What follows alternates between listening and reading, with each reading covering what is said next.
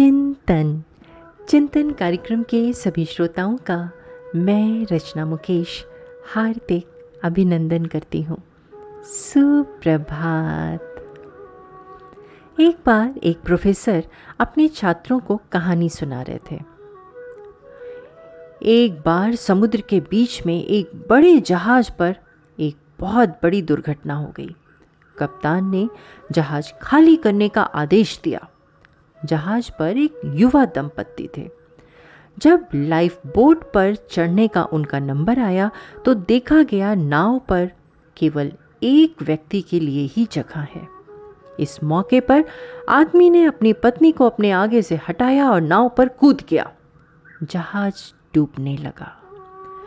डूबते हुए जहाज़ पर खड़ी औरत ने जाते हुए अपने पति से चिल्लाकर एक वाक्य कहा, अब प्रोफेसर ने रुककर अपने छात्रों से पूछा, तुम लोगों को क्या लगता है, उस स्त्री ने अपने पति से क्या कहा होगा?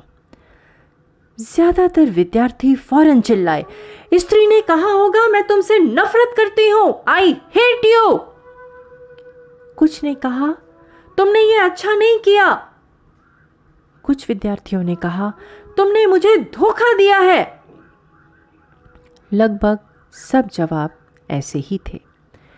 अचानक प्रोफेसर का ध्यान एक विद्यार्थी की तरफ़ गया। वो एकदम शांत बैठा हुआ था। उसने अभी तक कोई जवाब नहीं दिया था।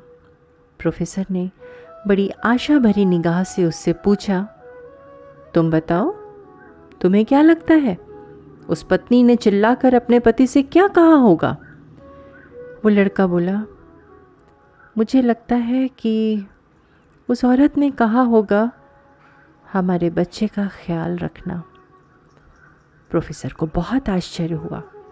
उन्होंने उस लड़के से पूछा, क्या तुमने ये कहानी पहले सुन रखी थी? लड़का बोला, जी नहीं, लेकिन यही बात, बीमारी से मरती हुई मेरी माँ ने मेरे पिता से कही थी। प्रोफेसर ने दुखपूर्वक कहा, तुम्हारा उत्तर सही है।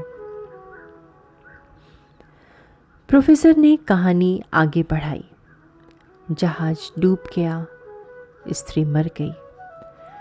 पति किनारे पहुँचा और उसने अपना बाकी जीवन, अपनी एकमात्र पुत्री, जो नानी के पास थी, उसके समुचित लालन पालन में लगा दिया।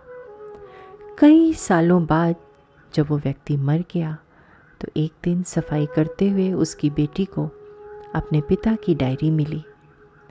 डायरी से उसे पता चला कि जिस समय उसके माता पिता उस जहाज़ पर सफ़र कर रहे थे, उसकी माँ तब एक जानलेवा बीमारी से ग्रस्त थी और उसके जीवन के कुछ दिन ही शेष थे। ऐसे कठिन मौके पर उसके पिता ने एक कड़ा निर्णय लिया और लाइफ बोट पर कूद गए।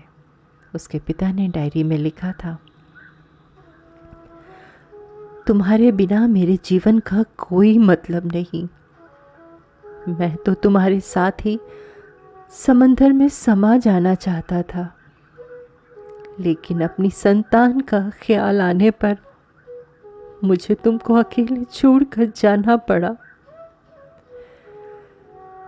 जब प्रोफेसर ने कहानी समाप्त की तो पूरी क्लास में शांति थी। इस संसार में कई सही, गलत बातें और कई जटिलताएँ हैं, जिन्हें समझना आसान नहीं है। इसलिए ऊपरी सतह से देखकर, बिना गहराई को जाने समझे, हर परिस्थिति का एकदम सही आकलन नहीं किया जा सकता है। जो लोग हमारी मदद करते हैं, ज़रूरी नहीं वो हमारे एहसानों के बोझ तले दबे हों। वो हमारी मदद करते हैं, क्योंकि उनके दिल में दयालुता और करुणा है।